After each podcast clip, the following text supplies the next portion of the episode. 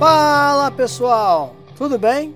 Este é o Papo Fantástico Podcast. Eu sou o Robson Santos. Saudações lupinas, queridos ouvintes! Aqui é Clécio Duran, o escritor lobisomem, pronto para mais um Papo Fantástico. E para conversar com a gente hoje, o Gico. E aí, Gico, como é que você está? Fala aí, galera, tranquilidade? Meu nome é Giorgio, mas pode me chamar de Gico. Eu sou um cara ligado a esse universo fantástico desde criancinha. Sou autor de quadrinhos, tenho um canal de YouTube onde falo de quadrinhos, desenho esse universo fantástico também, até por prazer, quando não estou desenhando por profissão, enfim, estou em casa. Beleza pura, cara. Ô Gico, só uma perguntinha. Giorgio Gali. Cara, antes da gente começar, conta pra gente, como é que transformou Giorgio Gali em Gico? É um apelido de criança. Como um bebê se chama Giorgio, é uma coisa meio... É difícil as pessoas chamarem um bebê de Giorgio. Aí o meu tio veio com esse apelido. Ele que inventou, Gico. Escreveu num caminhãozinho de madeira, assim, o nome. Caminhãozinho do Gico. E aí pegou. A família começou a me chamar de Gico. E aí virou o apelido de infância. E depois o pessoal da faculdade gostava de me chamar por esse apelido. E na hora de registrar o site, que quando eu criei o curso de desenho, eu comprei o domínio. Aí eu achei legal usar como marca também. E aí ficou. Olha, como nome artístico, eu devo falar que foi uma sábia opção, porque eu uso meu próprio nome, né? Clécio. E, cara, o pessoal acertar a grafia é complicado. Devia ter colocado alguma coisa assim também, mais fácil, né? Pois é curtinho, né? É sonoro e não é comum. Você não conhece muito Gico por aí, tem muito Chico, CHI. Agora GICO quase não tem. Tem um na Itália, eu nunca conheci um outro Gico, não conheço. Não precisa nem de sobrenome. Até quando o Robson me falou do quadrinista, o Gico, eu até reconheci o nome por ter ouvido recentemente um dos podcasts do MDM, né? Então, já sabia que era você. Pois é fácil, né? Uma marca boa, né? Aí eu adotei como marca mesmo.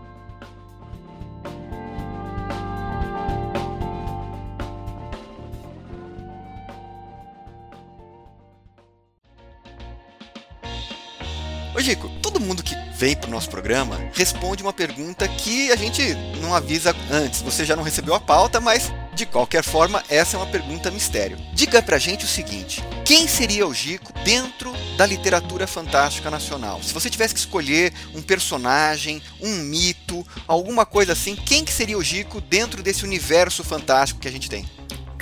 Caraca. Começamos bem, né? Com os dois pés no peito. Quem eu seria? Rapaz, eu sou um cara muito curioso, né? Então eu seria alguém parecido com o Salomão Ventura. Porque, na verdade, eu acho que todo autor, quando tá trabalhando um personagem, coloca ali dentro uma sementinha, né? Do que ele sente, vivenciou, experienciou, ouviu. E o Salomão Ventura tem um pouquinho, né? Disso aí. Apesar da gente ser muito diferente no comportamento, ele é um cara meio mal-humorado, meio até agressivo, mas do ponto de vista, digamos, da curiosidade. Tenho isso também, essa curiosidade pelo oculto, pelo paranormal. Eu sempre tive isso, até hoje.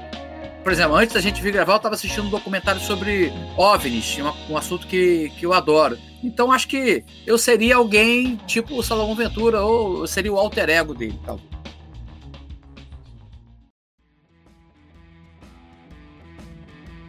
Gico, conta pra gente o seguinte, cara. Quando você deu aí os seus primeiros passos aí no desenho e na arte de desenhar? Fala aí também um pouco das suas influências.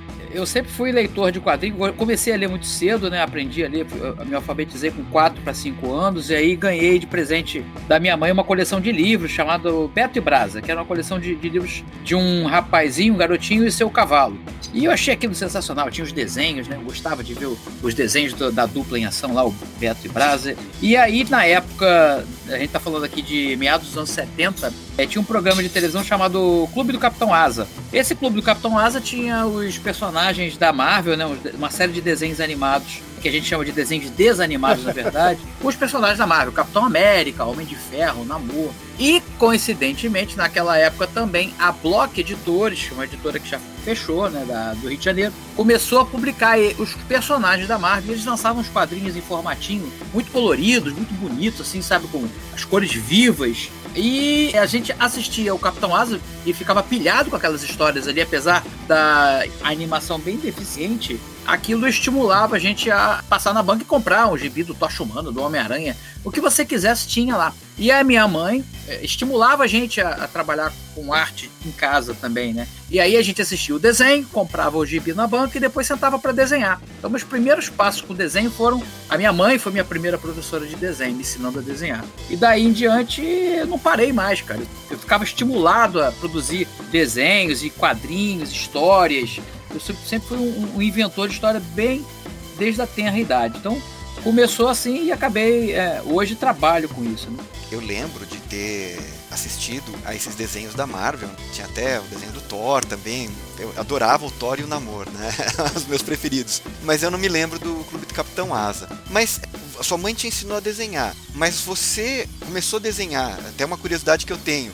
copiando, fazendo uma cópia daqueles desenhos dos gibis, ou você já começou a criar desde pequeno, já criava história, já tentava criar, fazer coisas assim do zero, ou era mais uma questão de treinando a cópia para depois ir modificando isso? Como é que funcionava isso, esse início da sua atividade de desenhista? É um pouco dos dois, né, cara? A gente copia aquelas figuras que estão ali tentando chegar perto do que está reproduzido nos quadrinhos, mas ao mesmo tempo, logo um pouquinho depois dessa idade mais tenra, um pouquinho já, digamos, com 10, 12 anos, eu me achava muito erroneamente que estava trapaceando se eu estivesse copiando os desenhos. E isso foi bom e foi ruim ao mesmo tempo. Foi bom porque me forçou a encontrar logo um traço o mais rápido possível, né? Uma coisa que é tão difícil hoje, os ilustradores, é encontrar o seu traço, né? Você reconhecer o seu traço e ficar confortável dentro dele. Mas o lado positivo disso foi que eu acabei... desenvolvendo uma criatividade para desenvolver personagens muito rapidamente, sabe? Então eu comecei a criar personagem atrás de personagem, eu era uma fábrica de personagens. Claro que todos muito pueris e calcados em personagens que já existiam, da Marvel, enfim. Mas isso foi bom por esse ponto. Então eu acabei sendo estimulado a criar personagens.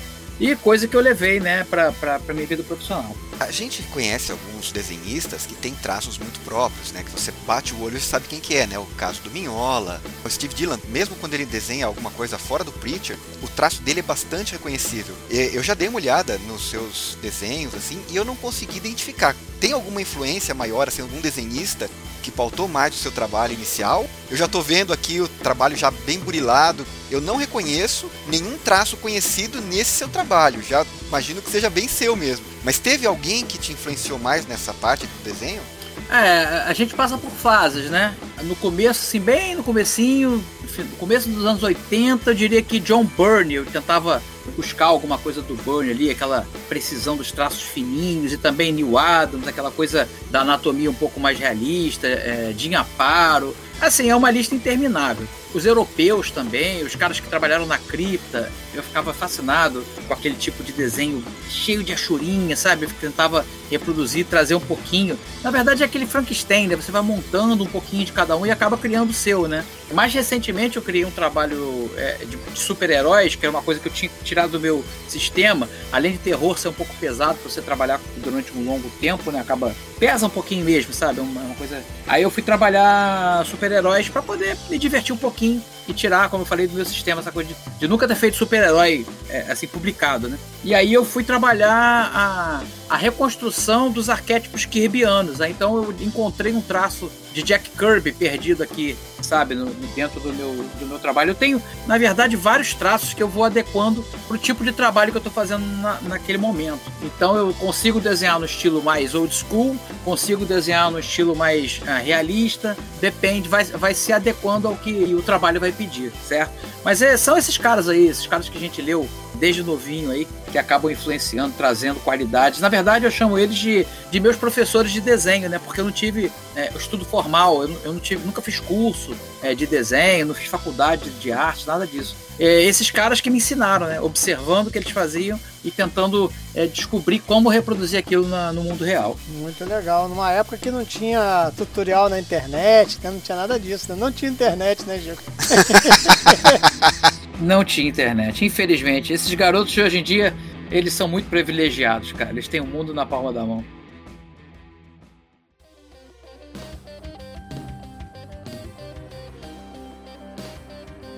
Bom, Chico, agora vamos falar um pouquinho aí dos seus quadrinhos autorais, né, cara? Eu gostaria de saber aí quando você iniciou, né? Você até já falou um pouquinho aí, né, sobre essa questão aí do seu trabalho voltado para os super-heróis, mas eu queria que você falasse do Salomão Ventura, né, e do Esquadrão Vitória. Eu acho que o Salomão Ventura é anterior, né, ao Esquadrão Vitória, mas também não tenho muita certeza. Fala pra gente aí dessas suas duas criações.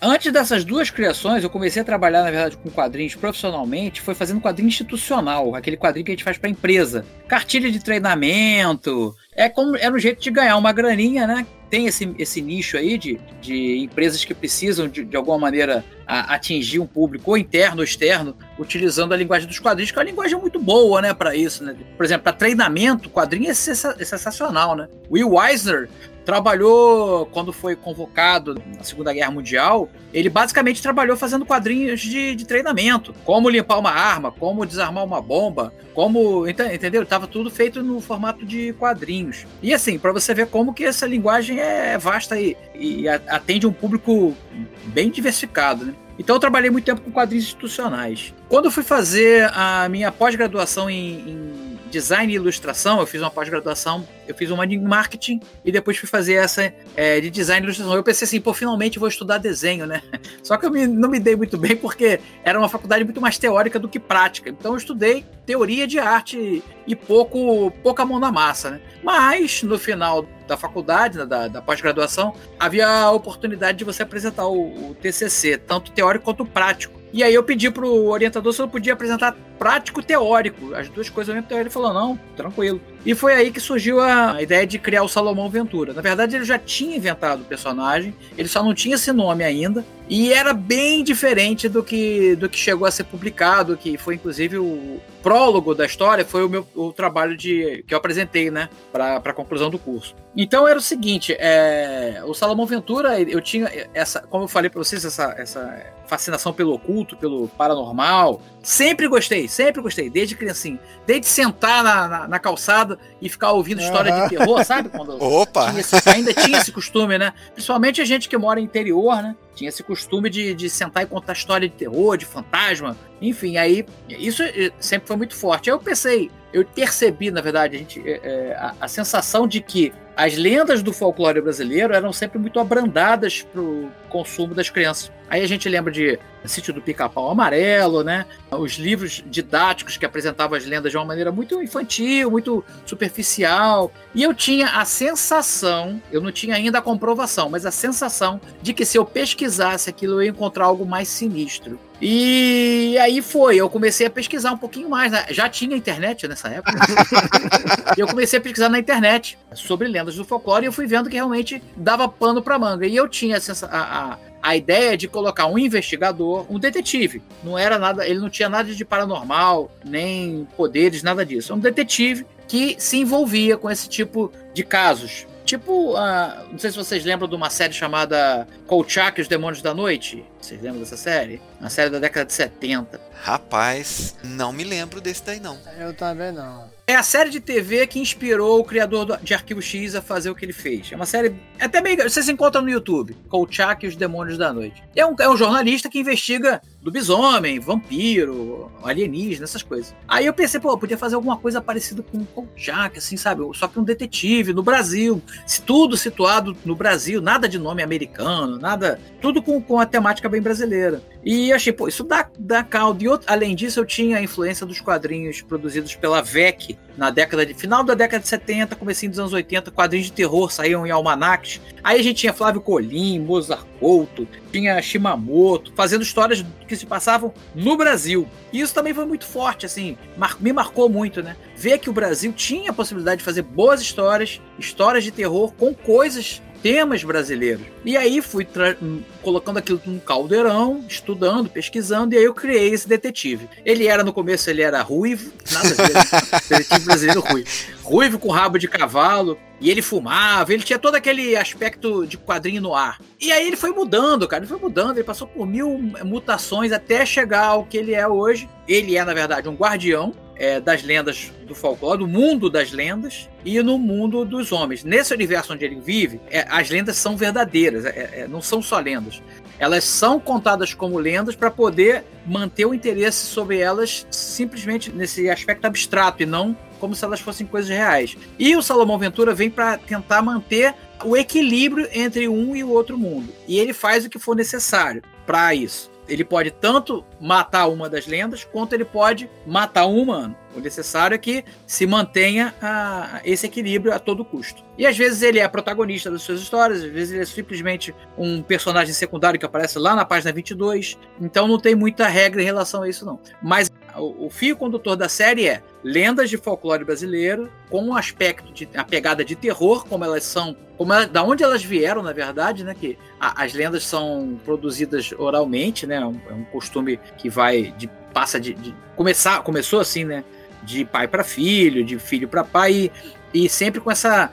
Como são todas as lendas, na verdade, né? Uma lição de moral no final. Não vá à mata sozinho, não namore qualquer um, cuidado com o que você come. Então tem esse aspecto de terror para assustar e dar uma lição de moral. E aí eu fui pesquisar a Luís da Câmara Cascudo e fui ver que realmente era isso mesmo, sabe? As histórias, se vocês pegam esse livro do Cascudo, aliás, toda a obra do Cascudo eu indico, é muito boa. É aterrorizante, cara. É muito sinistro. E aí eu peguei, eu fiz essa adaptação e trouxe para os dias de hoje. As histórias do Salomão Ventura, apesar dele ser um cara bem mais velho do que aparenta, né? As histórias se passam nos dias de hoje. Essa foi minha primeira experiência com quadrinhos autorais, vamos dizer assim. Eu saí do campo do quadrinho para empresas, né, e fui fazer os meus quadrinhos autorais.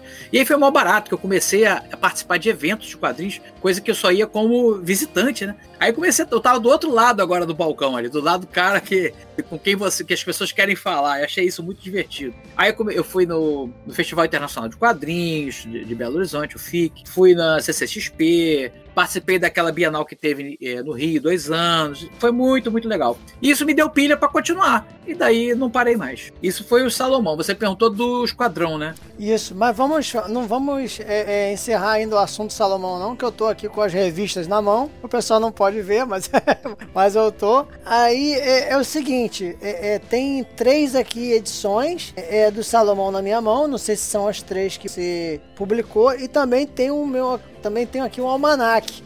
O almanaque é um compilado dessas edições ou ele tem mais algumas aventuras inéditas aqui? Como é que pra galera saber, né?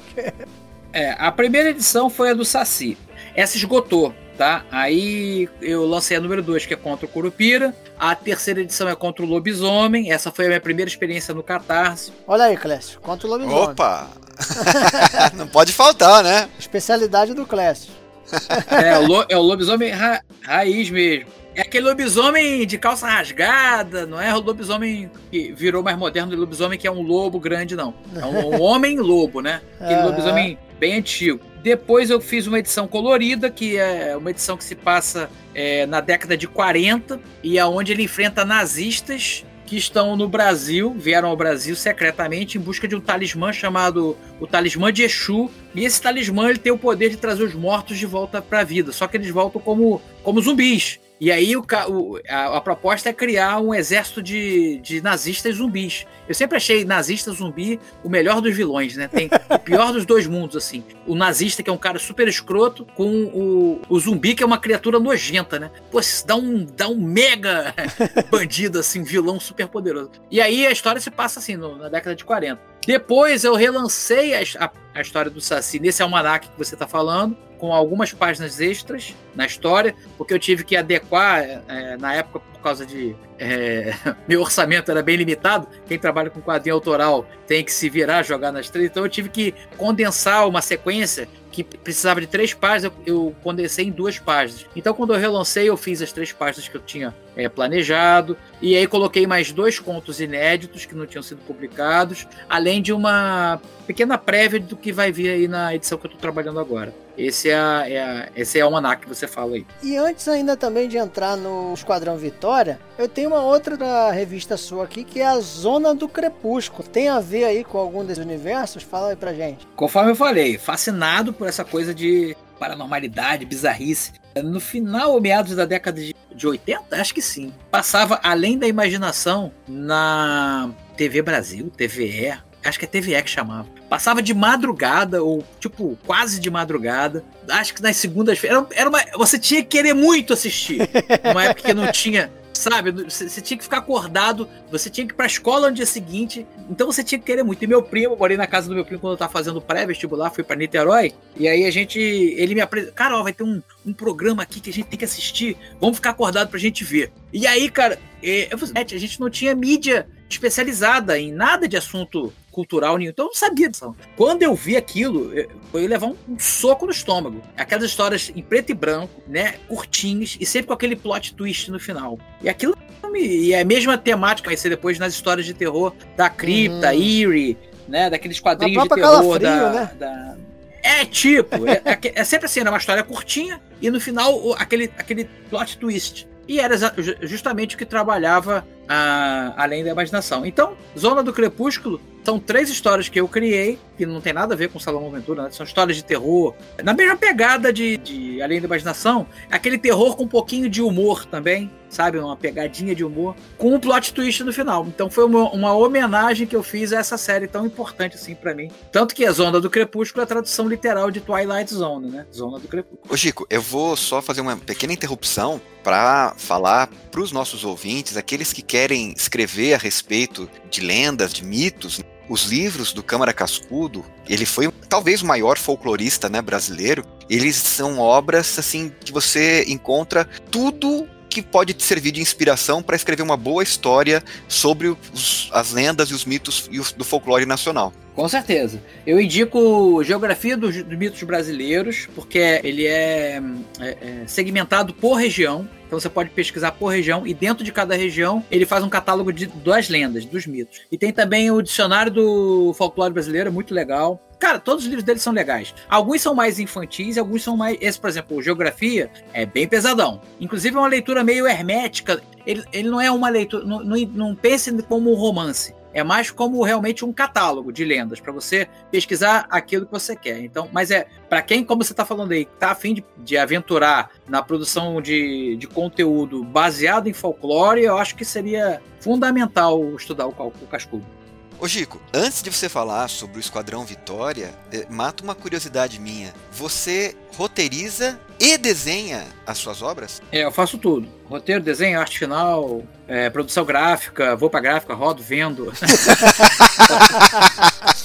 Jogo nas 11. É um absurdo isso, cara, porque é uma coisa tão diferente, né? A escrita e o desenho são coisas tão díspares que, puta que eu pariu, né? Você joga na zaga e no ataque ao mesmo tempo, né? Todas as posições. Então, literalmente ao mesmo tempo, porque o meu processo de criação é assim, eu faço primeiro uma redação, vamos chamar assim, uma redação de, digamos, 2 laudas do que se trata a história com começo, meio e fim, principalmente fim. Como que eu vou terminar aquela história? Pode ser que o meio mude, mas o fim eu sei pra onde eu tô indo, eu tenho que ter o fim. Então eu faço essa redação e aí o processo de criação do roteiro, como eu trabalho já quadrinhos, né? Eu já vou roteirizando em quadrinhos. Então eu pego um caderno, né? Quem quiser ver esse processo tem, acho que no YouTube tem uma gravação, um vídeo que eu explico isso. Dá pra ver, né, o que eu tô falando. Mas assim, eu pego um caderno, corto uma folha A4 em 4 pedacinhos e colo um pedacinho daquele papel branco ali do lado da pauta. Nesse pedacinho de papel branco eu faço o que a gente chama de thumbnails em quadrinhos. Thumbnail é a miniatura da página. Uhum. O que vai acontecer, a ação desmembrada em quadros já ali. E do lado, na parte pautada, eu vou escrevendo os recordatórios, os diálogos. Então eu faço, é um trabalho de texto e imagem juntos. Eu não faço aquele roteiro formal, todo direitinho que está acontecendo, para depois fazer o desenho e decupagem do roteiro, não. Mesmo porque... É você que está fazendo, né? É, exato. É um trabalho que eu ia desperdiçar, gastar tempo. Então eu prefiro ganhar tempo naquilo ali e gastar mais tempo na produção da página em si. Depois eu pego aquele roteiro e aquelas thumbnails, e aí sim sento, faço um esboço direitinho e tal. Faz a parte artística mais apurada. Mas a parte de criação de roteiro eu faço dessa maneira aí. E é aquele negócio, pra quem romantiza o fazer artístico, eu preciso do melhor material, a melhor mesa, eu preciso ter aquela luz e um vento batendo, um sol da... Não! Você precisa de um caderno, uma caneta Bic, papel sulfite colado e só. e vontade de fazer. Não fica romantizando. A pergunta que eu mais recebo lá no meu Instagram de desenho é: que lápis você usa? A galera acha que é uma caneta mágica, né? Que caneta, né, é essa? A que tá na mão, né? Exato, meu camarada. Eu uso lápis 2B. Qualquer marca. As pessoas romantizam muito, acham que precisam investir em material, ou guache holandês, ou nanquim japonês. Não, cara. Eu, semana passada, fui em Cabo Frio, lá na Caçula, comprei um vidro de nanquim por R$15, 60ml de nanquim. Dá pra fazer 50 gibis com isso. Pega e faz, cara. Pô, para de romantizar. Muito bom. Você já falou bastante aí sobre o Salomão Ventura e tal. Fala um pouquinho pra gente, então, sobre o Esquadrão Vitória. Então, o Salomão é terror, hardcore, né? Tem gore, tem umas cenas pesadíssimas. Não é indicado pra menores de 18 anos. Bom, tudo bem, 16 anos. E aquilo, cara, acaba... Eu sou o oposto daquilo. Eu sou um cara solar, um cara que... acordo cedo, gosto de fazer ginástica, sou um cara do bem, sabe? E trabalhar terror tava começando a pesar mesmo, assim, eu tava começando a ficar... E eu comecei a fazer a edição número... Na verdade vai ser uma graphic novel, né? São 80 páginas. E eu comecei a ficar, cara, sabe, meio cansado, meio pesado com aquilo ali. Eu assim, pô, vou parar porque não tá ficando legal, tô ficando carregado com isso. Aí comecei a fazer outras coisas, parei mesmo a produção, deixei ela, acho que tô com 38, 39 páginas, agora eu retomei, né? 39 páginas prontas já, de 80 páginas. Aí... Por brincadeira, eu tava desenhando aqui, sentei para umas raras ocasiões, eu tô desenhando de brincadeira, para me divertir. E eu tava desenhando assim e falei, poxa, se o Kirby, já tá com aquela coisa do Kirby, né? Eu sempre adoro o desenho do Jack Kirby, é muito vibrante, dinâmico, né? Um dos caras que até hoje, a movimentação de página dele, os personagens, você parece que tá vendo um desenho animado, a página é tão vibrante que parece que os personagens meio que se movem ali. Aí eu tava desenhando nesse estilo, tentando emular um pouco do estilo do Kirby. Aí eu falei assim, se o Kirby tivesse trabalhado no Brasil, e se tivesse que criar o Thor no Brasil? Pô, acho que seria o Tupã, né, cara? Tupã, o deus do trovão, do raio aqui do Brasil, da mitologia original. Do indígena, né? É, aí eu comecei a desenhar o Tupã, imaginando que eu era o Jack Kirby desenhando o Tupã, criando um gibi do Tupã nos moldes do gibi do Thor, na década de 60. Nessa pegada... toda contextualizada para a década de 60. O visual, os efeitos de metal no personagem, tudo isso. No final, eu assim, cara, ficou maneiro isso aqui, sabe? Eu gostei do desenho, assim. Aí eu comecei a pensar, pô, se tem o Tupã, talvez ele pudesse criar um tipo os Vingadores, né? Assim, quem seria o Hulk? Aí eu falei, pô, acho que o Hulk tinha que ser um cara forte, assim. Curupira é sempre descrito como um cara baixinho, né? Tipo um duende. Pô, mas eu acho que um cara que... Eu já tinha trabalhado esse conceito no Salomão Ventura. Um cara que é o rei da floresta, né? O senhor das matas, o senhor das florestas. Pode ser um duende pequenininho. Tem que ser tipo um Conan, cara. Tem que ser tipo um cara muito grande, muito imponente. Parrudão, né? É, um cara imponente. Ele tem que ser o rei da parada. Mas podia ser uma piguari, né?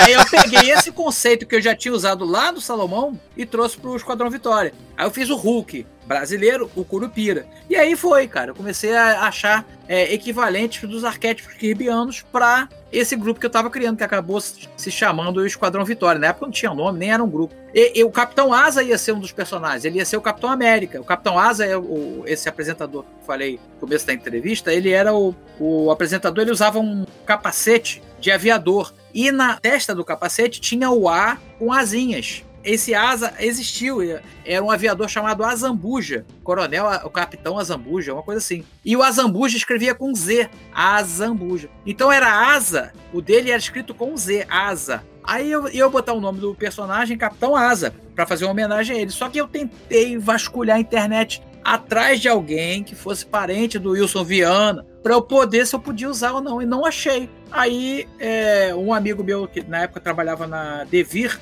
Leandro Luiz Delmanto, era editor da Devir na época, ele falou, cara, melhor não, cara, porque, né, melhor não. Dá problema. Aí eu mudei para Coronel Alado, porque já tinha criado o A na testa lá. Aí eu botei a Coronel Alado, né, e todo mundo acha que é uma homenagem ao Capitão América, mas na verdade é uma homenagem ao Capitão Asa.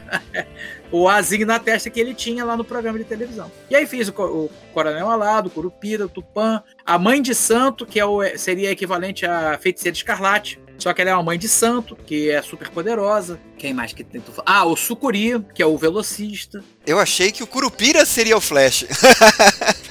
Não, o Curupira é o fortão da equipe, é o grandão. O Boto é o Aquaman ou não?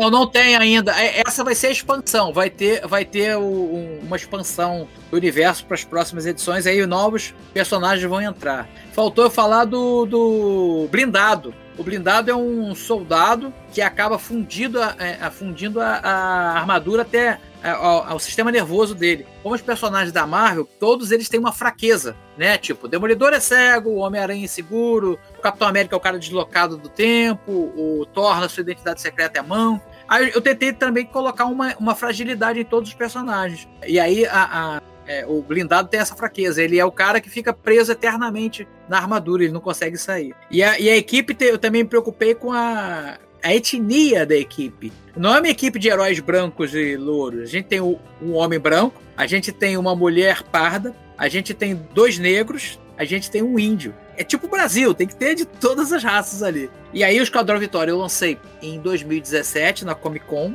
Lancei de maneira independente também, não tinha a menor ideia se isso dá certo ou não. Que a galera entender a brincadeira, né? Se eu achar que eu tava copiando ou homenageando, é aquela tênue linha entre a homenagem e a cópia, né? Mas eu acho... eu acho que ficou bem... Eu gosto muito do trabalho, velho. E aí o trabalho da revista em si, eu fiz ela toda envelhecida, como se fosse uma revista velha, suja, que você encontrou no sebo, amassadinha. Eu fiz todo o trabalho gráfico parecendo que é uma revista velha. As cores são lavadas, meio sujinhas, com umas manchinhas. Toda a parte de diálogo, texto, é tudo de época. Então a gente tem gírias de época, sabe? Referências a programas de TV da época. É tudo situado como se fosse um gibi do final dos anos 60, começo dos 70. A própria capa remete àqueles quadrinhos antigos, né? A gente tem recordatórios durante a revista inteira dizendo como foi visto na edição número 45 do Coronel Alado. Não vai dizer que você perdeu a edição número 74. E muita gente no começo ficava assim, cara, mas onde que tem essas revistas? Teve um cara que mandou pra mim, na época não tinha Pix ainda, ele mandou um depósito. Ele queria as revistas que estavam anunciadas na contracapa do Coronel Alado e do Curupira. Mas aí eu disse, cara, tem que te devolver o dinheiro, porque essas revistas não existem. É só pra compor a brincadeira, a piada. É assim, já nas bancas. E o cara não viu que tava o preço em cruzeiros, que tava lá via aérea pra Amazonas, Rondônia, aquele que saía aquele do lado da revista assim. O cara não viu, ele queria comprar, ficou pilhado mesmo. Aí eu lancei na Comic Con, foi eu vendi tudo que eu levei. Tive que pedir para as pessoas que estavam vindo daqui da cidade levarem mais para mim, para eu poder ficar sem nada para vender lá. Aí foi o Omelete, que era o site que toca lá a Comic Con, né? Ele colocou no site deles, trabalhos para você ficar de olho no arte de sala. O seu trabalho foi citado lá, acho que isso ajudou também nas vendas, né? E aí depois eu lancei um novo número, lancei um almanaque, que eu chamo de almanaque Origens Secretas, que aí é contando a origem de cada um desses personagens que eu tinha criado como background para minha história do número anterior. Ele não tinha criado aquilo para virar quadrinhos, eu simplesmente digitei a origem de cada um para eu saber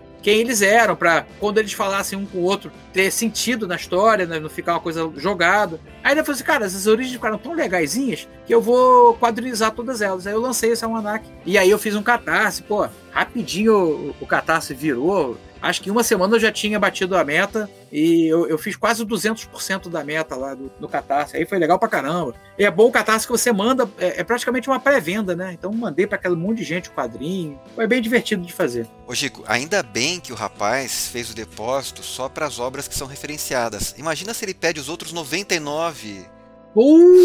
a coleção completa, né? As outras 99 edições, né? Olha, me manda a edição completa do Esquadrão Vitória.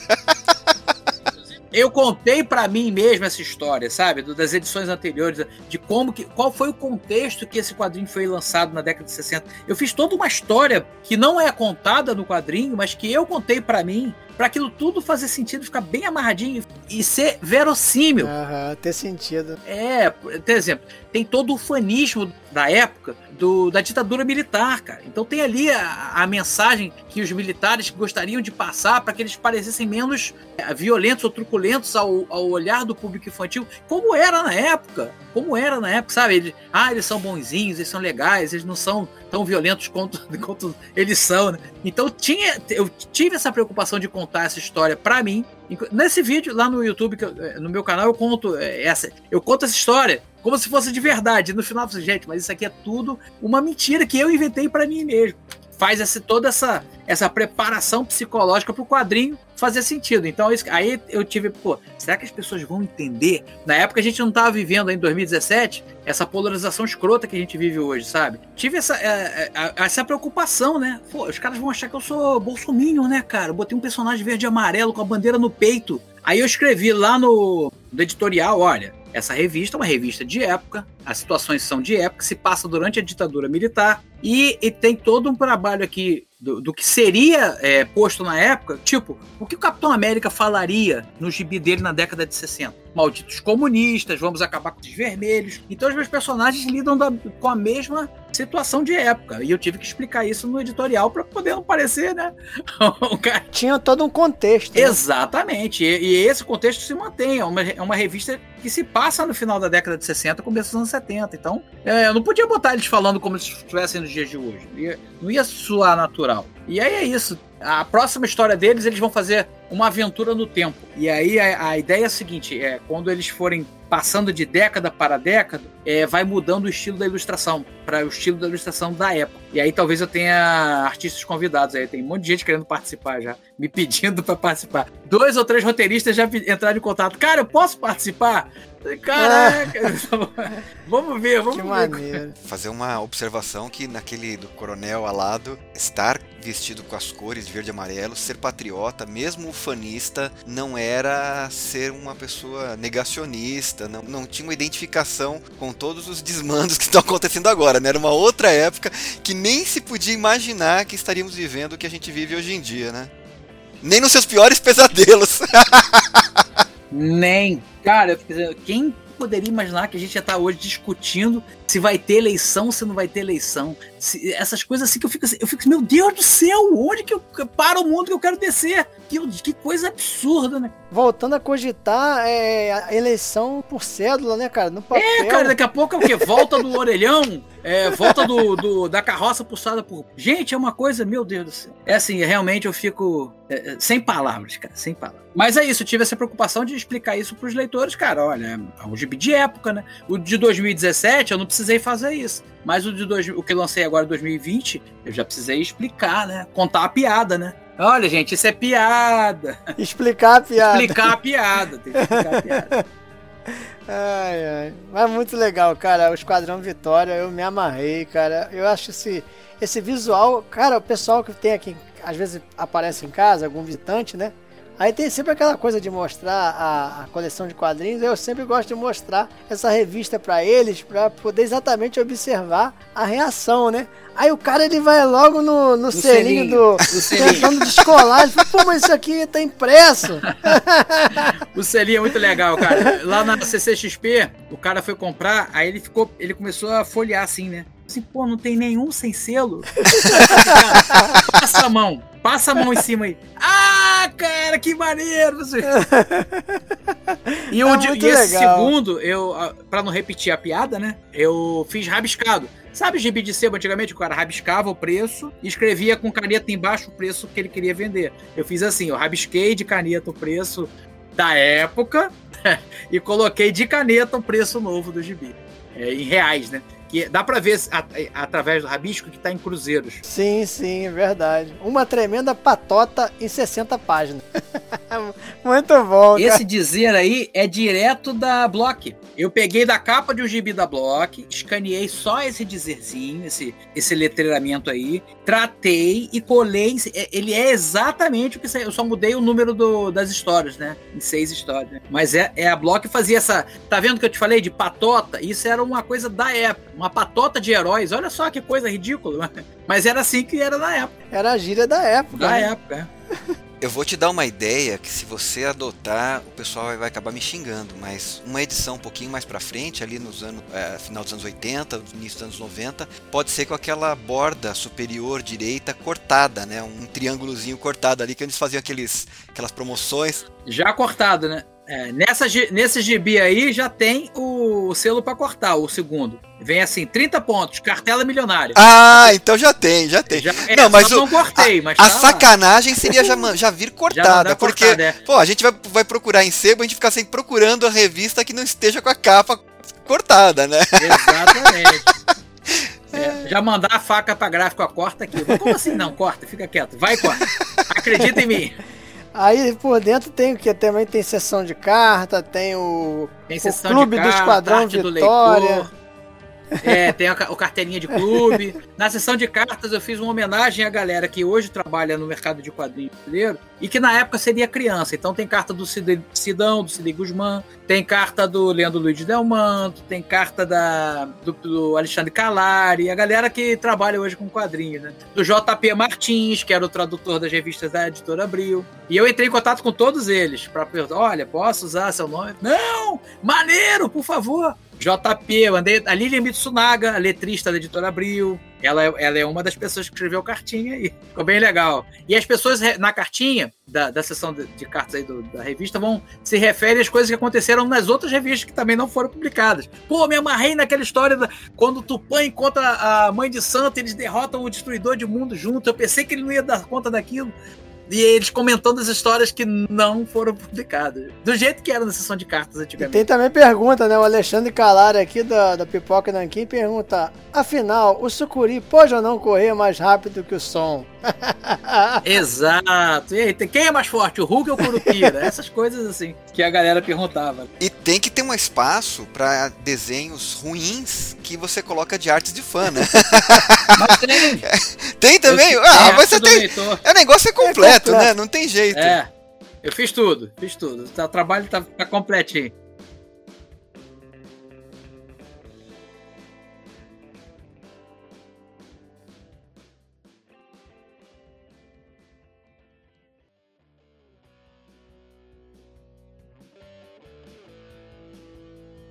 Vamos aproveitar esse alto astral e vamos passar para a próxima pergunta, Gico. Como é que você vê o mercado nacional de quadrinhos hoje em dia? Dá para viver dessa arte? Como é que funciona isso? Dá para ficar rico? Como é que...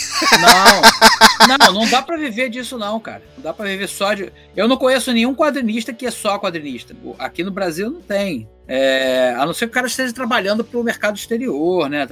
Assim... trabalhando pra Marvel, pra DC, aí tudo bem. Agora, o Deodato da vida, né? Deodato nem tá mais, né? Deodato abriu mão de trabalhar pra Marvel pra tentar uma carreira independente, né? Hoje o Deodato tá no mercado independente, não tá mais na Marvel. Do mercado independente, que eu conheço, dos meus colegas, do pessoal que trabalha com quadrinhos, ninguém vive só de quadrinhos. Aliás, na verdade, o quadrinho é mais uma coisa de perder dinheiro do que ganhar dinheiro. Porque você gasta para imprimir, você gasta para enviar, você gasta para participar de eventos, gasta bastante. Então, quando tinha evento, né? Hoje em dia tá parado. Mas quando voltar, você gasta para ir para Belo Horizonte, a passagem, a hospedagem, a alimentação. Então, você gasta mais do que você ganha. Então, a gente faz mais por um pouco de maluquice, né? Porque faz porque tem que fazer, porque aquilo é maior do que você, a vontade de produzir. Quadrinho não tem ilusões. Se você está querendo entrar no mercado hoje para ganhar dinheiro, não entre, vai fazer outra coisa. Você não vai ter que saber jogar em todas, você não pode saber só desenhar ou só... Geralmente o quadrinho independente é produzido todo por uma pessoa só.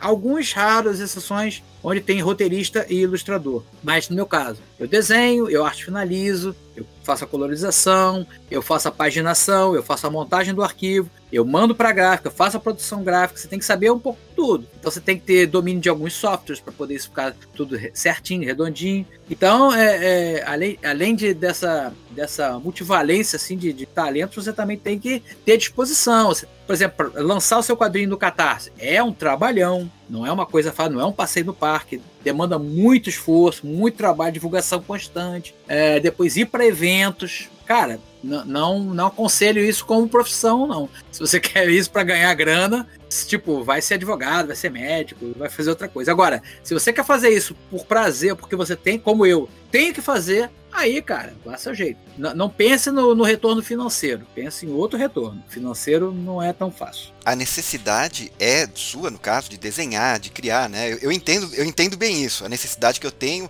é de escrever e ter alguém que leia, né? O feedback do pessoal para saber é a recompensa do nosso trabalho. Exato. Você sabe que você está falando de evento?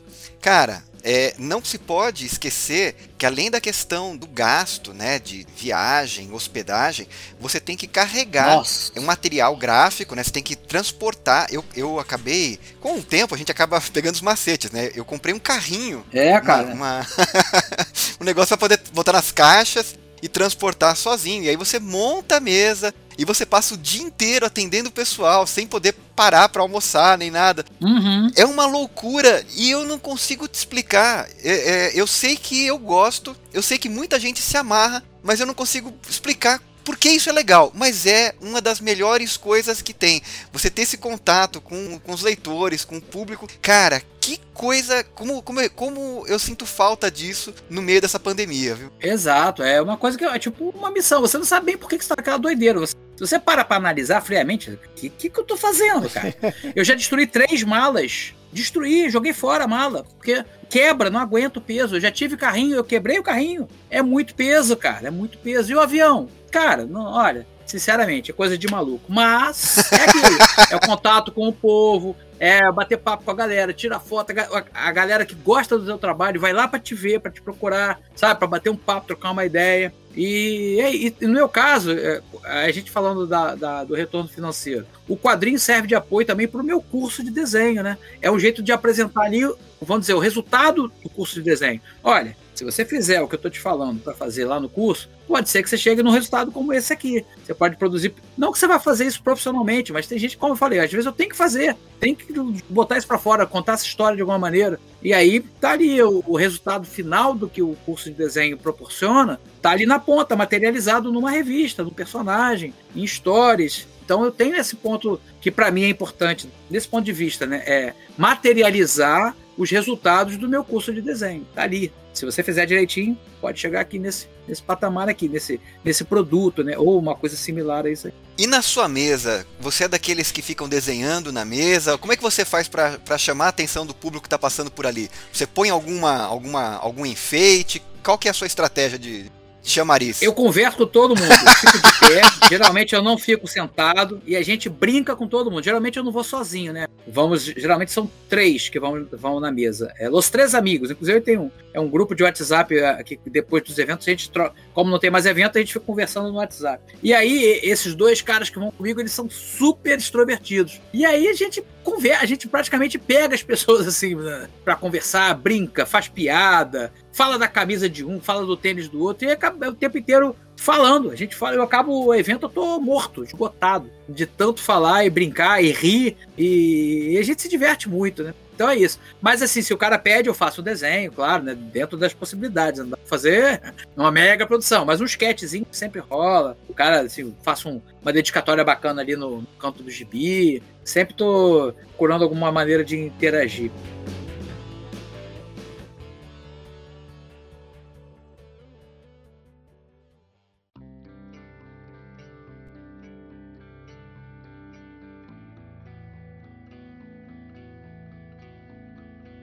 Bom, Gico, você até começou a falar um pouquinho, né, sobre o seu curso de desenho, né? A gente gostaria de saber como ele surgiu e como tem sido aí o desafio de manter, né, curso durante a pandemia.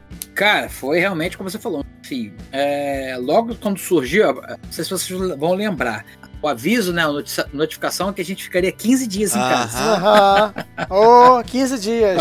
Aí eu dispensei os alunos, gente, daqui a 15 dias a gente se vê, vamos ver o que vai dar. Isso foi fevereiro do ano passado, começo de março. E aí, cara, não teve mais, né?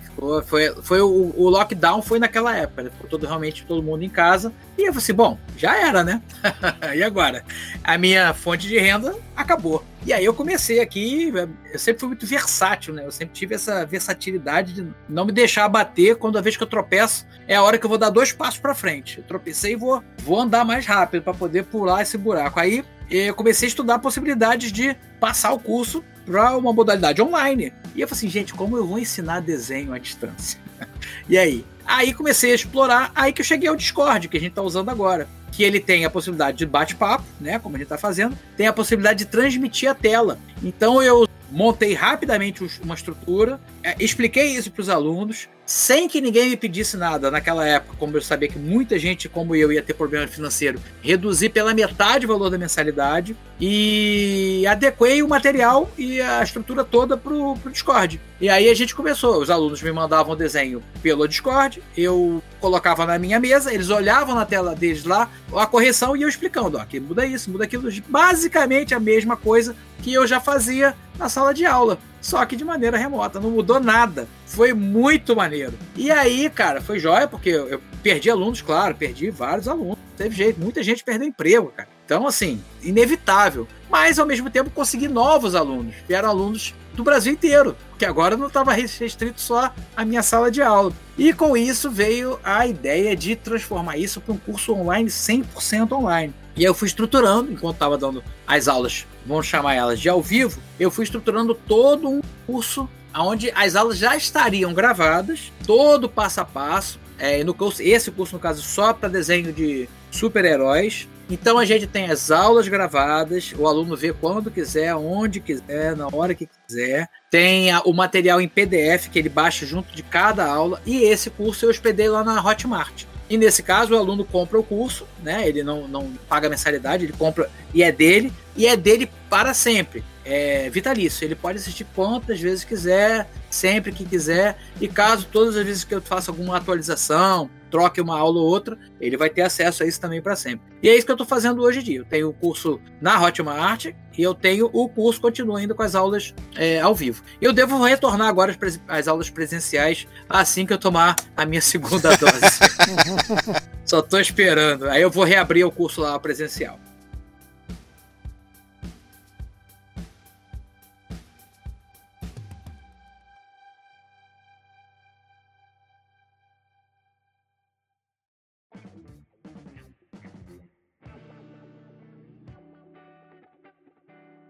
Essa questão do desenho eu acho interessante porque eu sou um apreciador, a gente sabe que você tem que ter o seu estilo próprio e trabalhar nele. Vai ter gente que vai gostar, vai ter gente que não vai gostar. Curiosamente, eu ontem estava lendo, eu não tinha os créditos no começo da história e eu estava achando esquisito o desenho do Gorila Grodd ali. Era bem ruim, era um desenho do Romitinha, né? Ah, Romitinha? É, do Romitinha. Mas assim, embora eu não tenha gostado especificamente do jeito que ele colocou o Gorila Grodd, mas o resto dos personagens estava bem legal, né? E eu lembro, né, de ouvir várias discussões das pessoas que amam e odeiam, né? Assim, todos os desenhistas, mas em especial o Romitinha tem uma série de fãs e de detratores, né? Nem todo mundo é uma unanimidade, né? Não. Tem gente que não gosta do Kirby. E eu fico assim, cara, como pode não gostar do Kirby? E tem gente que não gosta. Eu gosto do desenho do Romita Jr. É bem eficiente, bem dinâmico, né? Tive a oportunidade de conversar com ele, cara. Nessas lives que eu faço no Instagram, apareceu ele. De vez em quando ele aparece, né? Agora faz tempo que eu faço a live por lá. Ele, o Sal Buscema, tá sempre lá, e o Mike Zeck. E aí, conversando com eles, cara, foi assim, sensacional. Experiência muito legal. Ele é muito simpático, muito atencioso, educado, muito legal. Foi muito bacana a experiência, trocar ideia com esses caras. Até você acabou comentando um pouquinho mais a respeito disso no episódio que você participou lá do MDM, né? A respeito de como... Você achou que era fake, né? Eu achei. Conta essa história, que essa parte é muito boa. De repente o pessoal não ouviu o outro podcast, 9 horas. De repente quem tá ouvindo o nosso programa não tem 40 horas por semana disponível pra ouvir o MDM. Ouvir, né? Então conta pra gente aí, como é que foi isso? Eu tava fazendo uma live, eu sempre faço a live pra divulgar o curso, então eu faço aos sábados às 7 horas no Instagram e no YouTube. Aí tava lá desenhando o Fantomas, que é um personagem de anime. Eu lembro! Doutor Zero! Aí eu tava desenhando o Fantomas, e aí entrou lá Mike Zeck. Você vê, né, quando as pessoas vão entrando assim, aí Mike Zeck. Aí eu na hora, caraca, um nome igual do Mike Zeck. Mas nem... pô, né, vou achar que é o Mike Zeck, fazer igual o Mike Zeck. Aí continuei conversando. Aí perguntou quem, pô, o personagem tá maneiro, tá legal o desenho, quem é esse personagem? Aí eu conversando com ele, comecei a responder em inglês. Eu vi o cara tá perguntando em inglês, aí eu falei, esse aqui é um personagem assim. Aí eu falei assim, cara, você tem um nome igual de um desenhista famosão aqui da Marvel e da DC, chamado Mike Zeck também. Aí ele disse, não, sou eu. Aí eu, é ruim, hein? Aí eu perguntei, eu fui no WhatsApp, falei com o Arthur, que é um daqueles companheiros de mesa de eventos. Aí eu falei assim, Arthur, no WhatsApp, né? Sem ele ver. Arthur, dá uma stalkeada nesse Mike Zeck aí. Vê quem é esse cara. O cara tá falando que é o Mike Zeck. Aí, não, deixa comigo. Ele foi lá no perfil, cara, aí ele voltou, é o Mike Zeck. É o Mike Zeck. Aí o cara, fiquei empolgado, comecei a conversar com o cara. E aí, o que esse cara faz, o Mike Zeck? Ele começa a marcar a galera geral. Sal Buscema, dá um pulo aqui. Ele conhece todo mundo, eles se conhecem, né? John Romita Jr., vem ver esse cara. E aí, cara, toda vez que eu começo a partir daí, toda a live minha começava a vir, os caras começavam a aparecer. Arthur Adams apareceu na minha live. Quem mais que apareceu? Olha só. Cara, começou a aparecer esses caras, assim. Eu ficava assim, gente, olha só. Eu tenho uma live que eu tava desenhando o Hulk e o Sal Buscema entrou na live, assim, cara. O desenho do Hulk, o melhor desenhista do Hulk de todos os tempos, cara. E aí fiquei lá, pô, Mr. Buscema, que prazer, que honra, né, ter você aqui. E ele é um doce, Sal Buscema. E aí ele virou, assim, freguês das lives, toda live. Aí eu perdi até a vergonha. Comecei a tratar de, fala, Sal, como é que tá as coisas aí? Foi muito legal, cara, muito legal. Agora você imagina a seguinte situação. Você tá desenhando, entra um cara com o nome de Rob Liefeld e diz assim, cara, eu acho que a anatomia desse seu personagem não tá certa. Aí... Não, tá. Aí você pode ter certeza que é trollagem, né?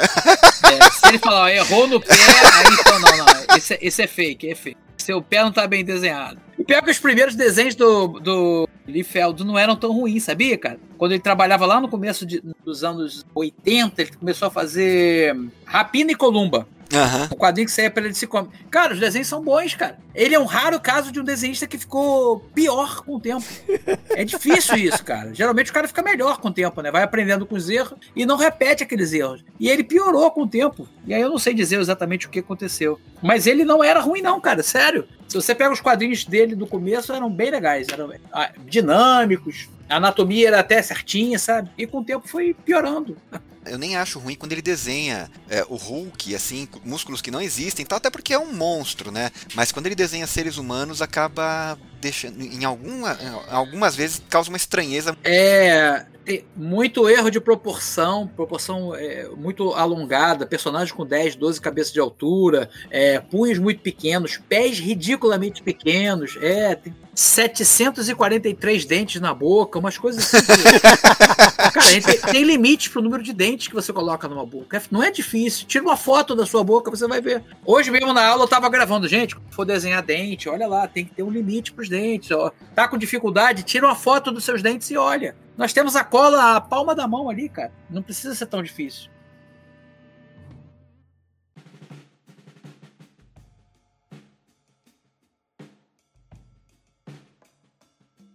Bom, Gico, você também tem um canal no YouTube, né, chamado Gico HQ, né, e ele tem ali diversos desmembramentos, né, tem o Museu dos Quadrinhos, né, tem o Drops. Fala um pouquinho aí sobre esse canal. O canal eu comecei, na verdade, um tempão atrás, foi para divulgar o Salomão Ventura. Eu não tinha a menor ideia de como fazia YouTube, como é que fazia vídeo, nada. Aí eu falei assim, poxa, YouTube, mais uma rede social, vou fazer aqui um trailer do gibi, para as pessoas que, né, poderem ver como que é a ideia do personagem. Eu botei uma trilha sonora. E eu fiz aquilo, fiz 2 trailerzinhos e larguei aquele troço pra lá. Nunca mais usei. E aí, quando eu recriei o meu curso de desenho, eu achei que seria uma boa oportunidade para divulgar o curso, né? Aí eu falei assim, bom, vamos falar de quadrinhos e tentar linkar aí com o trabalho do curso de desenho, de alguma maneira, que afinal de contas é um curso de desenho voltado para quadrinhos, né? E aí, já tem uns 2 anos, ou 3 anos, talvez. 2 para 3 anos eu retomei. Na verdade, eu comecei, que até então não tinha começado de verdade, a fazer vídeos no canal. Primeiro eu comecei a falar sobre quadrinhos de maneira geral, assim, não tinha muita preocupação. Aí eu vi, cara, que tinha muita gente fazendo isso, falando de quadrinhos, de lançamento, de o que tá na banca. Assim, cara, eu não posso ser mais uma gota no oceano, ninguém vai dar atenção. Um monte de gente fazendo há muito mais tempo. Aí eu pensei, bom, vou no sentido inverso, já que tá todo mundo falando do que tá nas bancas de lançamento, eu vou falar de coisas de 30 anos atrás. Aí eu pensei, pra isso aqui dar certo, né, pra chamar atenção e criar um público cativo pros vídeos, eu tenho que encarar isso aqui como se fosse um programa de televisão. Então, uma rede de televisão, onde vai ter quadros fixos. E aí eu comecei eu sou formado em jornalismo, né? Eu comecei a traçar realmente uma programação pro canal, com uma pauta fixa ali para tratar de cada quadro. E aí eu fui dividindo em dias de semana o que falar. Então, eu tenho quadros como o Zona do Crepúsculo, que é do mesmo nome do meu quadrinho, para falar de quadrinhos de terror, quadrinhos mais adultos. Eu tenho o Mestre do Quadrinho Brasileiro, para falar de quadrinhos nacionais, mas é sempre assim com esse viés mais clássico, mais antigo. Eu tenho edição de colecionador, que é como eu estivesse folheando, prestando para o cara que está assistindo ali um quadrinho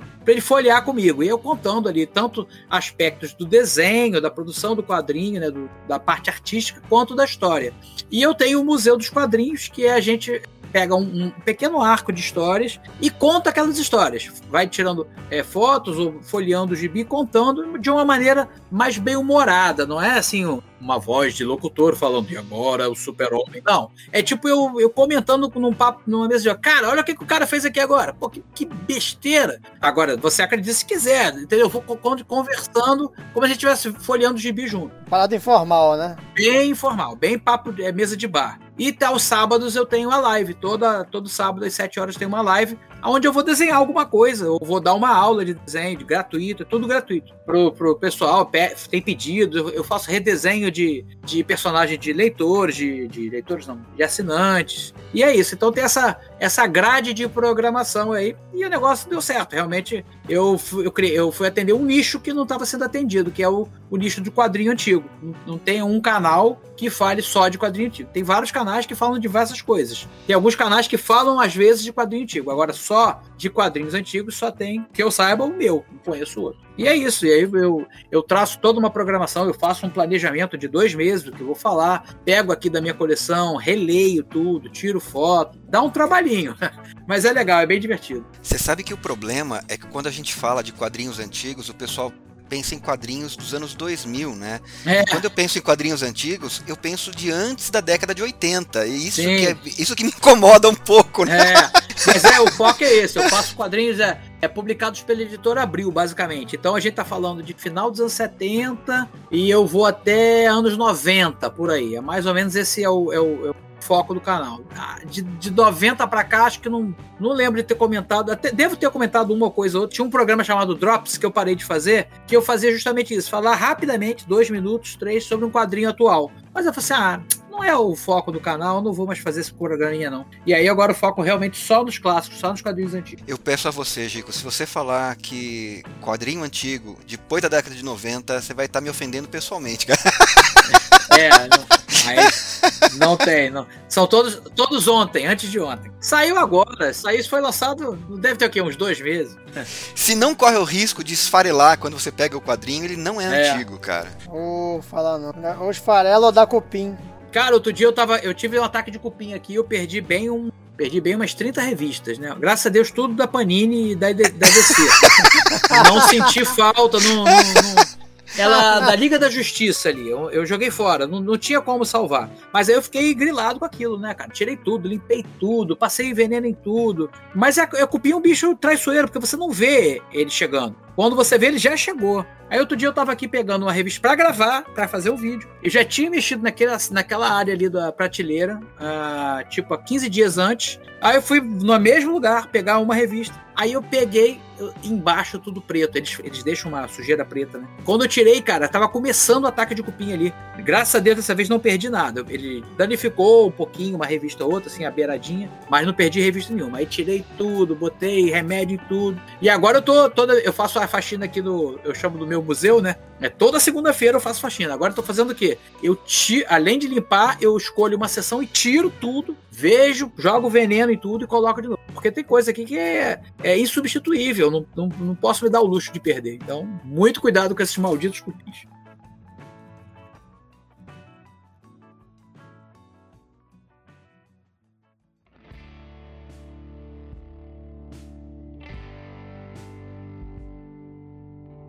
Digo, normalmente quando a gente recebe aqui algum escritor, a gente pede para ele dar uma dica de escrita para compartilhar aqui com os nossos ouvintes, né? No seu caso, como você é um desenhista, roteirista, ator, você canta também, não sei, né? Dê uma dica de arte. Isso, faça o que você quiser. Dê uma dica de qualquer coisa referente à arte, de qualquer um dos seus talentos. Vamos lá.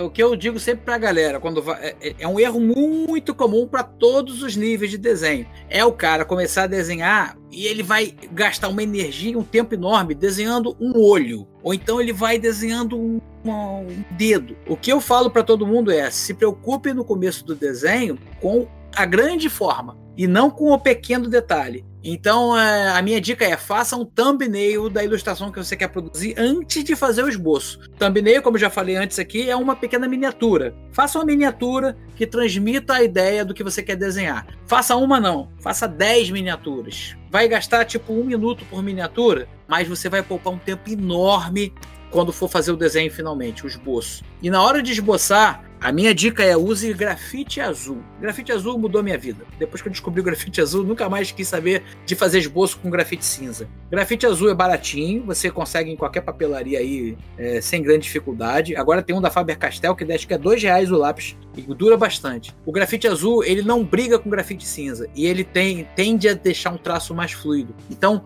esboce com grafite azul depois de fazer sua thumbnail, planejando a sua ilustração antes de desenhar. Isso vai te fazer poupar um tempo enorme. Olha só, eu nem sabia que existia grafite azul. Nem eu. Cara, é uma ferramenta que vem da animação. Isso é muito usado por animadores e agora tá vindo... Agora não, muita gente já usava. Eu descobri isso tardiamente. Eu uso grafite azul tem uns 10 anos só. Todos os meus desenhos no Instagram, se você olhar os que estão feitos a grafite, todos são feitos com grafite azul antes. Dá pra ver, assim, uma sombra... É porque é muito leve. Ele não marca tanto papel. Aliás, a maneira certa de usar é assim, né? É pouca pressão. Muito bem. E depois dessa aula... E você, meu amigo Robson? Qual que é a sua dica de escrita? Então, cara, eu tava pensando numa dica que de repente tivesse a ver, né, também aí com o campo aí do quadrinho e tal, né? Então eu tava pensando aqui sobre a questão dos diálogos, né? Como melhorar os seus diálogos, né? Porque às vezes o cara começa a escrever, né? E o diálogo ele fica muito mecânico, né, e tal. E pra isso é necessário também aquela questão da observação, né? Observar como as pessoas conversam, né? As pessoas, elas falam, mas não falam como robôs, né? Umas interrompem as outras. Olha só, observa só aqui como a gente fala aqui no podcast, né? Então, assim, isso é importante, essa observação, né? Então, isso não vai funcionar, Robson. Isso não vai funcionar, Robson, porque no episódio é editado. Eles não veem quanto a gente se interrompe um ao outro. Fala por cima. Tá... Não dê esse exemplo. Esse exemplo não funciona. Mas então você deixa dessa vez.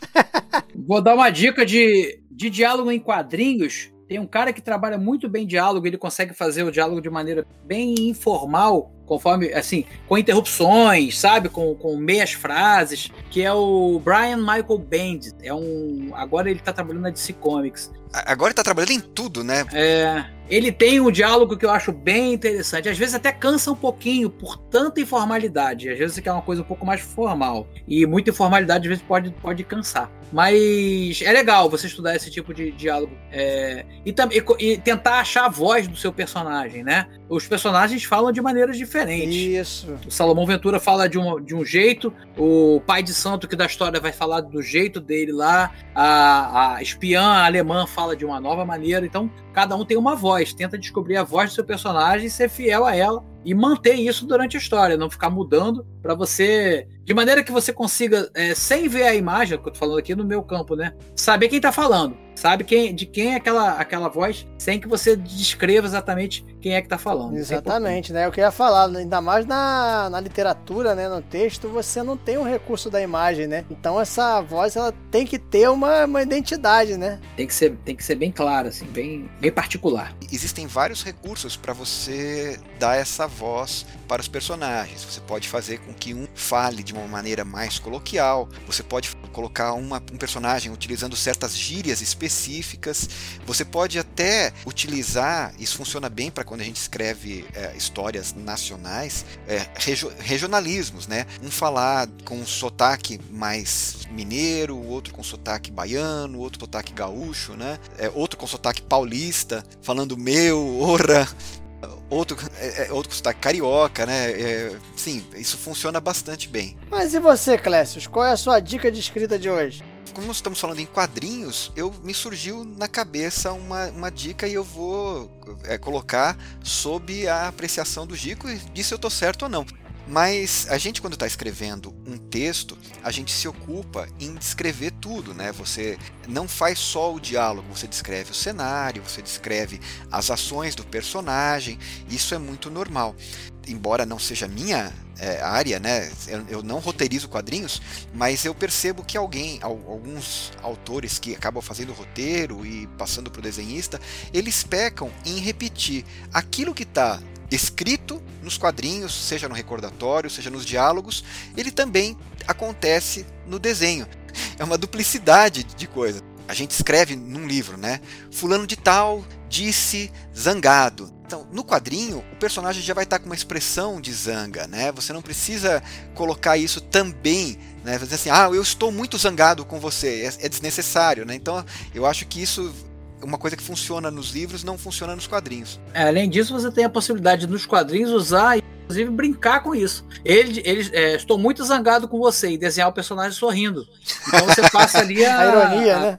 Ironia. Tem como você jogar com as palavras e as imagens. Além disso, isso que você está falando aí do quadrinho hiperdescritivo era mais característico da década de 80, 70, 80, onde o vilão pegava, vou jogar isso no herói. Aí aparecia o vilão jogando no herói. E o herói falando, ele está jogando aquilo em mim. Entendeu? A imagem está dizendo, o vilão está dizendo, o herói... Isso, hoje em dia já não tem tanto. Mas ainda acontece. Mas não tem, as pessoas já estão mais cientes de que não precisa ser hiperdescritivo, porque a imagem já está falando. Então, dá para aproveitar, como eu falei, pequenas sutilezas do que está escrito, do que está desenhado e se apropriar disso de uma maneira inteligente. Existem histórias magistrais que dispensam diálogo. É só na cena. Eu imagino que fazer isso deva dar um trabalho de você pensar todos os desenhos para que conte uma história com todos os detalhes e não é uma história superficial. Você entra na história, você percebe o que está acontecendo sem uma letra escrita, sem nada. Quadrinho mudo. Eu fiz um quadrinho mudo aí nesse almanac do Salomão Ventura que o Robson tem. Tem uma história muda, chama De Volta Pra Casa. É a história de uma alma penada. E aí eu fiz ele todo sem texto, não tem texto nenhum. É a história de um cara que ele morreu, só que ele não sabe que ele morreu. E aí ele volta pra casa como se depois de um dia de trabalho. Ele chega, entra, aí ele começa a estranhar porque ele olha a porta-retrato, assim, aí passa uma melancolia, aí vai bota chaves assim ele percebe que tem alguma coisa estranha na casa dele, sabe, que não tá de acordo com o que era normalmente. Aí ele chega, vai pra sala, tá a filha e a esposa assistindo televisão, ele vai falar, boa noite. As mulheres saem correndo. Aí ele, o que aconteceu? Aí ele vai atrás delas, assim, elas vão pra rua, né, assustadas, aí ele vai atrás delas. Aí quando ele tá saindo assim, da soleira da porta, o Salomão Ventura assovia pra ele. Aí ele olha, o Salomão Ventura faz assim, né, com o dedo chamando ele. Aí eles vão andando pela cidade. E aí aquele clima estranho, você não sabe bem o que o Salomão Ventura vai fazer com ele. Ninguém sabe o que tá acontecendo, né? Nem o leitor e nem ele, o personagem. E eles vão andando pela cidade, aqueles cantos escuros, ficando cada vez mais estranho, até que eles chegam de frente ao cemitério. Aí você, agora já é, vai matar o cara. Aí eles entram pro cemitério, vão andando entre as vielas ali dos túmulos, aí o Salomão aponta o túmulo, aí a única parte escrita da história é essa. Tá o nome dele na sepulcro, na lápide. Aí ele vai dissolvendo, vira um fantasma, vira uma alma, né, de verdade, assim, e vai pra onde ele tem que ir. Ele vai pra luz, né, Caroline? E a história toda muda. E é assim, senhoras e senhores, que se dá um spoiler na cara da pessoa. Mas a história já foi lançada em 2017. Isso é um plot twist. Pô, eu tava esperando o Clécio comentar, fazer algum comentário no final. Tá vendo? Toma!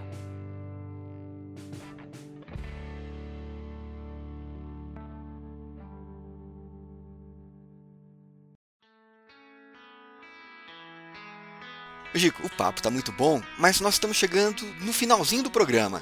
E é nesse momento que a gente pede pro convidado fazer uma indicação. É o momento da indicação fantástica. Você pode indicar qualquer coisa que você tenha consumido e queira passar pros nossos ouvintes. Pode ser um livro, um HQ, um jogo de videogame, qualquer coisa. É livre. Escolhe alguma das coisas que você consumiu e gostou e indica pra nós. Bom, eu tô vendo bastante séries, né? Agora com a facilidade de streaming, nos momentos que eu tenho pra dar uma relaxadinha no final do dia, que eu trabalho muito, cara. Eu começo a trabalhar 6 horas, eu vou até umas 8 horas direto, 8 e meia trabalhando. Então, não tenho muito tempo pra consumir durante o dia, porque eu tô trabalhando e produzindo também, né? Quando eu tô lendo coisas... Tô lendo por causa do canal, né, para apresentar meus quadros no canal, então tô lendo coisas antigas. Então não sei se caberia eu indicar coisas antigas pra galera, até porque é difícil de encontrar, né? Mas vou indicar séries de TV, porque tá aí, todo mundo pode... todo mundo hoje tem Netflix ou tem um outro serviço de streaming qualquer aí. Assisti uma série bem legal espanhola, chamada O Inocente, uma série de suspense policial bem bacana.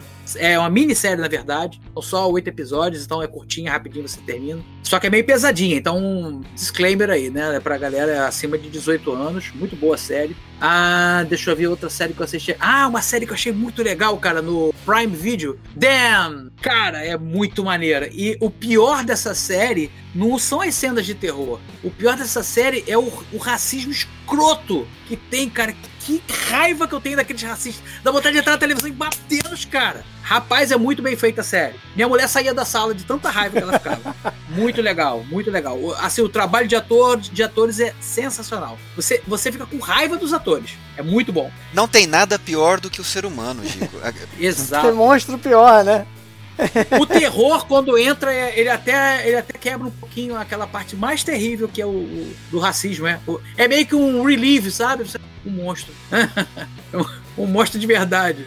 Num livro de lobisomens, a pior cena que eu escrevi foi praticada por um ser humano. E caso real, né?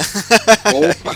Ai, cara, é assim, realmente... Não, é terrível. É terrível. É isso, cara, assim, séries de TV, assim, e filmes, né? Tô sempre, quando dá, vejo... Eu gosto muito do cinema espanhol de suspense, é muito legal. Tem umas coisas bem bacanas aí, se você der uma pesquisada, assim... Contratempo, já vi esse filme? Acho que é Contratempo também, um filme espanhol de suspense. Tem um plot twist no final sensacional, enfim. Deixa essas indicações aí. De quadrinhos recentes eu poderia indicar, deixa eu ver o que tem de recente que eu tenha lido... Ah, eu gostei daquela série Black Hammer. Não é tão recente, já tem aí uns 6 meses. Que faz uma brincadeira mais ou menos que o Esquadrão Vitória faz, que é trabalhar com arquétipos de personagem. E eles trabalham com os arquétipos de personagens da Liga da Justiça, mas de uma maneira bem interessante. É do Jeff Lemire, ou Lemire, não sei como é que pronuncia. São 4 edições só, fechadinha, e não é caro não, tá numa boa. E você, Robson, qual a sua indicação fantástica? Eu quero indicar os quadrinhos do Gico, cara, que eu tenho todos eles aqui, entendeu? Salomão Ventura, o Esquadrão Vitória e o Zona do Crepúsculo, que eu nem sei, né, se ainda tem no catálogo lá. Eu observei lá na lojinha do Gico que tem uns pacotes, né, Gico? Do Salomão, do Esquadrão, né? Isso, o Zona do Crepúsculo tá esgotado, não tem mais. A edição número 2 do Salomão tá quase esgotando, então só tem no pacotão Mega Blaster. É o pacotão que tem tudo. Aí você leva todos os quadrinhos do Salomão, você leva todos os quadrinhos do Esquadrão Vitória, você leva os cards dos personagens, você leva o sketch Anankin, que eu faço pra você, original, e aí você... É a minha coleção completa. E tem outros pacotes mais econômicos. Um frete é fixo de R$ 7,95 pra todo o Brasil. Aí você pode ver no site do Salomão Ventura, então salomonventura.com.br/loja, e lá também tem, no site, tem alguns quadrinhos para leitura online, gratuito, você pode ir lá, tô duro, mas quero ler os quadrinhos. Vai lá que tem quadrinho de graça para você também, salomonventura.com.br. Beleza. E você, Clécio, qual é a sua indicação fantástica de hoje?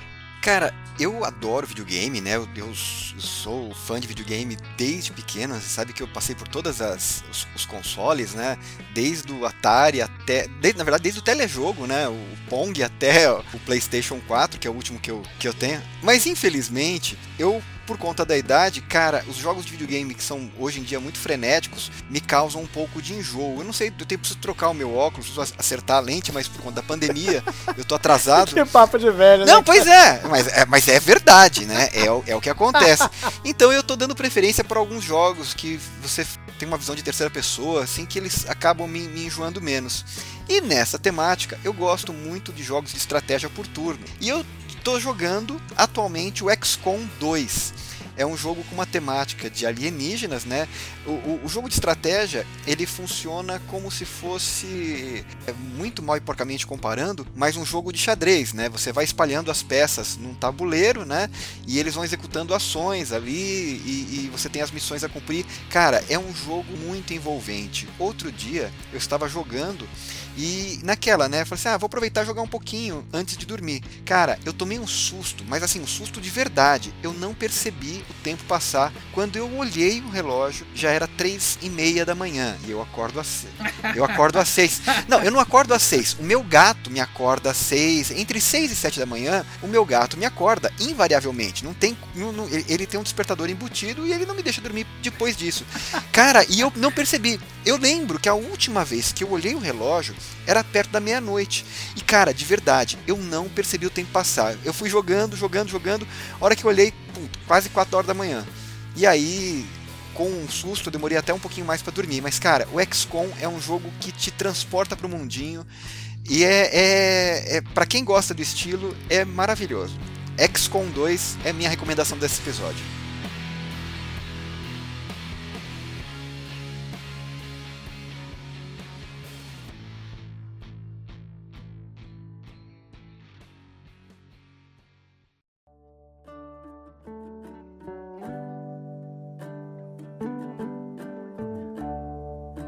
Bom, galera, a conversa está ótima, né? Hoje, né? O Clécio vai ter bastante trabalho aí para fazer a nossa edição, né? Porque hoje a gente realmente acho que passou dos limites.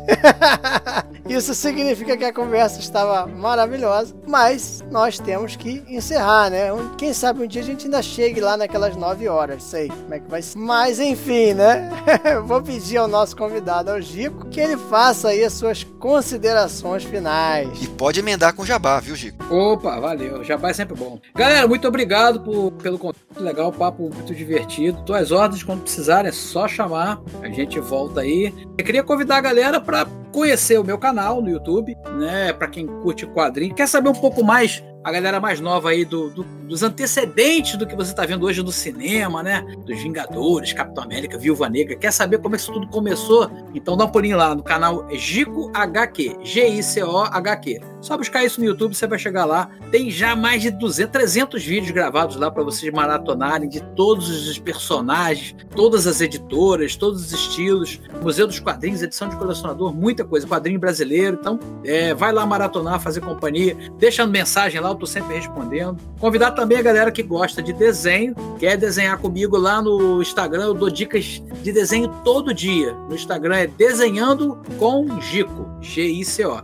Desenhando _ com _ Gico. Dá um pulinho lá, me segue por lá tem dica de desenho, dica de quadrinhos, bate-papo, mensagem, tem live por lá também. Eu tô esperando vocês pra bater o papo por lá, tá bom? Foi muito legal e novamente muito obrigado aí pelo convite. Beleza pura. E você, meu amigo Clécio, quais são as suas considerações finais aí? Cara, que legal a gente pegar uma quarta-feira à noite e conseguir ter esse desopilar o fígado, né, cara? Ó, eu que agradeço a participação do Gico, a conversa foi muito boa, foi muito divertida. Espero que para os nossos ouvintes seja também. E, para não perder o jabá de oportunidade, quem quiser conhecer um pouquinho das minhas obras, tem no site cronicasdaluacheia.com.br e todos os meus livros estão disponíveis na Amazon, né? Pode procurar ou pelo meu nome, ou pode procurar por Crônicas da Lua Cheia. Tem também alguns contos e o romance A Outra Casa.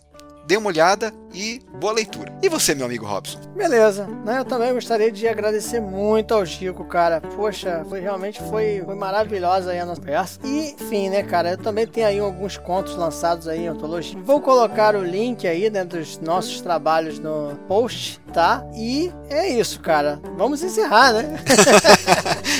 Até porque depois você ainda vai querer gravar os recadinhos, né? Que eu bem sei, eu bem conheço. Pois é. Então é isso aí, galera. Até a próxima e tchau, tchau. Tchau, galera. Falou, galera. Até a próxima aí. Um abração.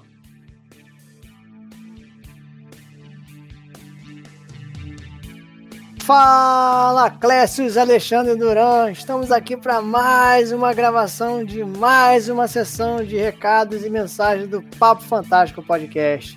E aí, meu amigo, como é que você está? Robson, muito legal, muito bom, muito bem, tô descansando, né, final de semana, a gente gravando aqui, né, mas tá tudo bem. É, pois é, né, cara, significa que mais um programa está a caminho. Estou ansioso para ver os comentários que vai ter esse programa. E por falar em comentários, a gente recebeu algum comentário do último episódio?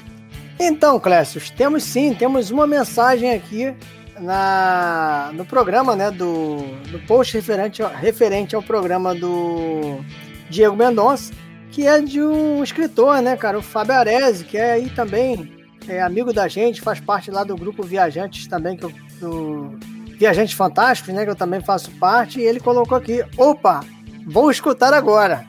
Então a gente espera que ele tenha escutado, né, Clécio? Ué, só isso a mensagem? É. Oh, mas tá ficando desesperado, hein, meu amigo? Você tem outra mensagem? Eu tenho essa. Não tem outra mensagem. Você tá pegando qualquer coisa pra se livrar da cantoria, hein? Não, qualquer dia eu vou ler até aqueles spam que tem ali. Tá certo, tudo bem. Eu acho que é uma vergonha diferente que você passa, mas tudo bem. Enquanto você estiver passando essa vergonha, tá valendo. Tá certo. Bom, próximo ponto da pauta. Próximo assunto. Agora outro assunto muito sério, né, cara? Que é a periodicidade mensal do programa. O que você tem a dizer sobre isso, Clécio? Bom, a nossa periodicidade deveria ser na primeira segunda-feira de todo mês. Mas está se tornando uma constante, né? A vida acontecendo e a gente vai atrasar alguns programas. Mas olha, vocês que estão nos ouvindo, fiquem tranquilos. O podcast Papo Fantástico não vai terminar. Pode ser que, vez ou outra, a gente demore um pouquinho para publicar. Pode ser que a gente até abra um hiato entre um programa e outro maior do que o que é o normal. Mas a gente volta... com certeza, mais à frente. É isso aí, cara. A gente tarda, mas não falha, né? Com certeza. Beleza. E aí, pra fazer contato aí com a gente, Clécio? Se vocês quiserem evitar que o Robson tenha uma síncope nervosa, né? De não ter que cantar, por favor, mandem mensagens para os nossos contatos no instagram.com/papofantasticopodcast ou ainda pelo e-mail papofantasticopodcast@gmail.com, né? O Robson conta com qualquer mensagem de vocês. Pode ser um simples olá, ele vai ler durante o episódio. Não é verdade, Robson? Mas, com certeza, cara.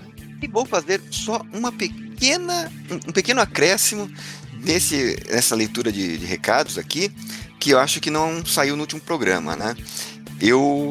Estou concorrendo, né? Eu estava concorrendo com 2 obras no Prêmio Aberst, eu era semifinalista, não consegui passar para a final, mas eu estou ainda na final, né, da Odisseia, do Prêmio de Literatura da Odisseia Fantástica, lá de Porto Alegre, né? Então, aos nossos ouvintes, torçam por mim para que a outra casa consiga esse prêmio.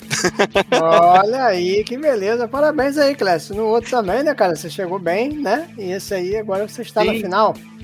É, o fato de ser indicado, eu já fiquei muito surpreso com as indicações, né? Então, o fato de ser indicado, por si só, já é um prêmio, né? Já é uma coisa bastante agradável, que nos aquece mesmo o coração. E, com certeza, né, ter esse reconhecimento lá na Odisseia. E mais que isso, eu conheço as autoras que são finalistas comigo, e olha... é uma concorrência pesada. Só de estar entre essas 2 autoras, já tô, assim, muito orgulhoso de mim mesmo, viu? Bom, Clécio, acho que é isso por hoje, né? Acho que por hoje é só, pessoal. Então tá bom. Por hoje é só, pessoal. Por hoje é só, pessoal. Então é isso, senhor Clécio. Um abraço e tchau, tchau. Tchau, galera. Valeu, tchau, tchau, pessoal. Why so serious? Let's put a smile on that face. Só um minutinho, só um minutinho. Gico, só um minutinho que o robozinho caiu. Aí, Gico, voltamos aqui. Pode continuar falando mal do Bolsonaro. Falou nessa desgraça, rapaz. Caiu até o servidor. Ah, tá. Falou no diabo aí, ó. Download link. Só um minutinho, Gico. A gente tá ajeitando essa parte técnica aqui. Meus parabéns e morra, caia morto, né? Pelo amor de Deus, né? A gente tentando, né, Robson, desenvolver um talento, né? A gente tá tentando burilar pra ter um talento, né? Valeu, é assim mesmo. É, mas é isso, cara. É treino todo dia, muito estudo, não vem tão fácil não, sabe? É muita ralação também. Calma aí, caiu o urso de novo. É, não pode faltar a zoeira com o Liefeld, né? Pô, cara, não, quando a gente traz um desenhista, é um check que tem que fazer, né, cara? É, e pior que o Mike Zeck ficou marcando ele direto também. Pra ver se aprende, olha, ele tem um curso de desenho.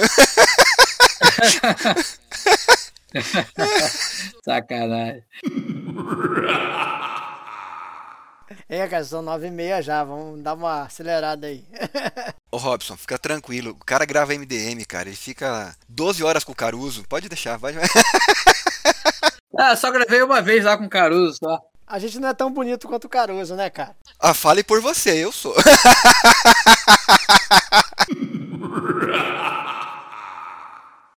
Dico, normalmente, quando a gente recebe aqui algum escritor, a gente pede pra ele dar uma dica de... Vai, preciso de gravação, pode deixar. Eu vou. Tô aqui pensando que dica será essa que eu tenho que dar. Ó, refazendo. Ô, Dico, normalmente, quando a gente recebe aqui um escritor, a gente pede uma dica de... Puta que eu pariu, tá foda. Dico, normalmente, quando a gente recebe aqui algum escritor, a gente pede pra ele... Como é que é o nome, gente? Ai, caraca, e agora? Vou indicar um negócio, esqueci o nome. Mas a gente edita, vamos ver quem achar e primeiro fala. Deixa eu ver aqui rapidinho nas internet. Ai, cara, pô, bom pra caramba a série, meu irmão. Dan!